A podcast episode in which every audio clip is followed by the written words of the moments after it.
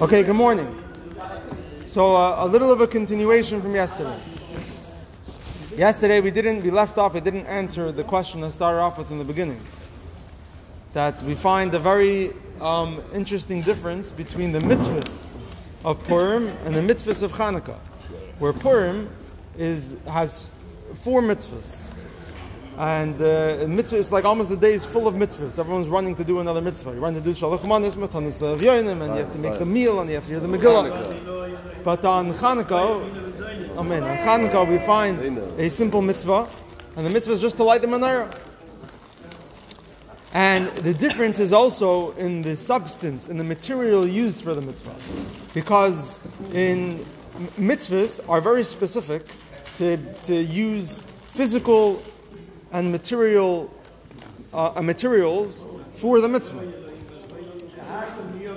I mean, every mitzvah uses something materialistic. Now, Purim, the, the mitzvah of the day, everyone's drinking and eating, and it all revolves around, even, even the Shalach Manis revolves around food. There's a lot of physical food involved, um, and a lot of physical pleasure. Right? You drink wine, become happy. Um, Hanukkah, the mitzvah is all about oil.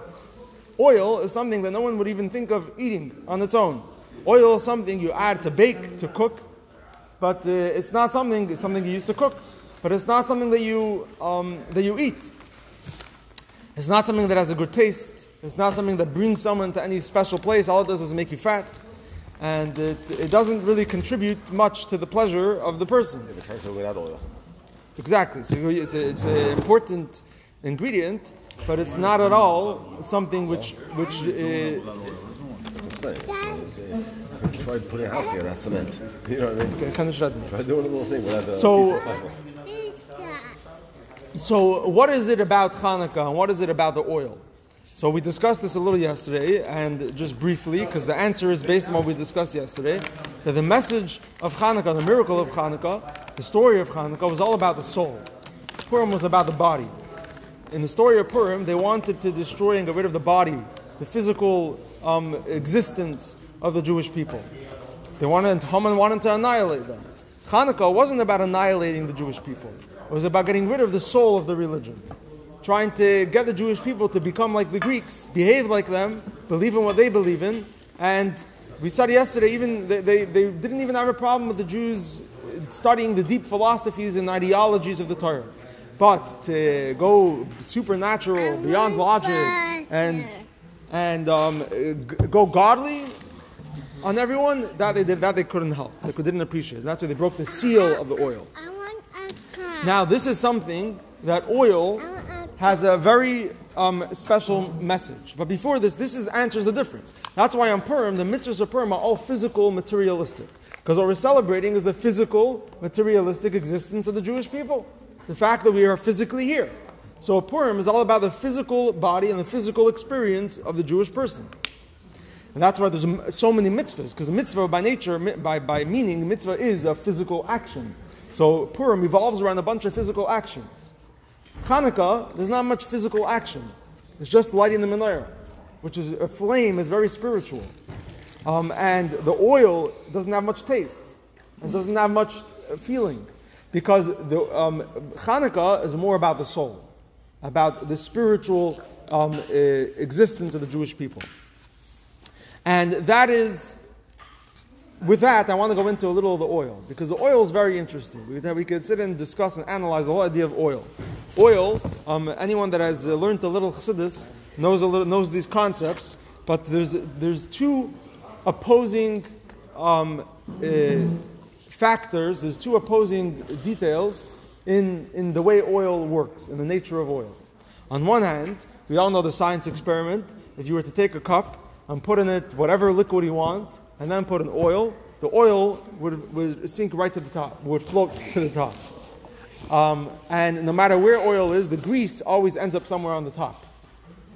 Um, and that's, and so on one hand, oil has the nature to always be separate and keep its separation from wherever it is. It stays on its own.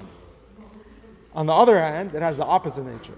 If you were to pour water onto something, so water would soak it, but sometimes water would, um, would, would remain like in some form of a puddle, and it would be very easy to wipe up and, and clean. Right? All, any any uh, uh, man in their home, whoever spilled oil, got a nice, uh, heard something from their, from their wife. That one of the worst things you could do is to spill oil on the floor. Um, when you spill oil, it's the hardest thing to clean up. There's all these tricks. I think one of the tricks is you pour flour or something, and it helps it helps clean it up. But uh, but oil oil is, is the probably one of the hardest things to clean, and we all know it gets, it gets in your clothing. It's uh, uh, you, you, you go crazy if the stains are going to come out, and you try all these things to get the to get the grease out. But oil is something that has two opposite parts of its nature. These are exactly two opposite things. On one hand, it always floats to the top. But when it falls on something, it's absorbed so deeply and it sticks so strongly that it's almost impossible to get rid of. And it's, it's interesting if you think about it. You would think it wouldn't work like that. Right? If oil remains separate from everything, then when it falls onto something, it would be easy to take out. But no, oil stays above, but when it gets onto something, it goes so deep that it's almost impossible to get rid of. And oil, the whole celebration of Hanukkah is about oil. Why? Because oil represents, oil gives us the message of what is the spirituality and the soul of a Jew. Oil brings us into understanding and opens the window to think about and realize what is the soul that we have? What is the spirituality that we have? It's exactly like oil. Oil tells us the nature of our soul, which is the soul always remains a step above everything. And that's why we know that no matter what a Jew is going to do in their life, no matter how low a Jew will fall, they will always remain, their soul will always remain detached and a step above, not harmed. And that's why they always have a part of themselves that they could tap right back into, which is always whole and complete. That's the oil that stays above. It just somehow doesn't become affected by what's going on around you. And that's why we tell a Jew no matter how far a Jew went, they can they always have the ability to turn around in a second. We say in the in the kedushin, in marriage, we say that if someone marry, uh, marries a wife, uh, marries a woman, on the condition that he's a tzaddik, right? So is he married? On the condition that he, so the Gemara says suffik mikudeshes. Why? Why is it? Why is it so? Yeah, why? Because Shemi Tshuva, because within a split second the person could become a tzaddik. Right? Because we have a part in us which is always like the oil above. But on the other hand, the soul has the nature, even though it stays detached and stays whole and complete no matter what's going on, the soul has the ability to permeate and to impact everything that it comes in contact with. That if we only allow our soul to come out, and if we only allow our soul to open up and to touch something, it has the ability to completely absorb it, to get inside of it in a way that you can't get it out. And we just only have to let it. We have to let it spill. We have to let the oil spill.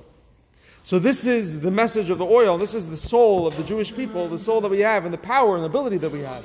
To be, have a part of us that can remain separate and above, but at the same time has the ability to seep in, soak, absorb, and permeate and get deep inside of everything. Only if we allow it. So this is what we celebrate on Hanukkah, that when we light the candles, and somewhat of a message. This is perhaps one of the messages that the Hayom Yom today, we said that Rebbe Rashab said to sit by the candles and listen to the messages of the flames. So this is one of the messages. Um, literally what he says. He says, sit by the candles and listen to the messages of the flame. What does that mean? Um, but so this is a, a, powerful message we can learn from the from the oil, from the candles of Hanukkah, where it all revolves around the oil. We, we eat a lot of oil, right? Latkes, donuts. We're, we're absorbing the soul of what a Jew is. So don't take don't take the the donut latke part of the oil. Take the message of the oil. What?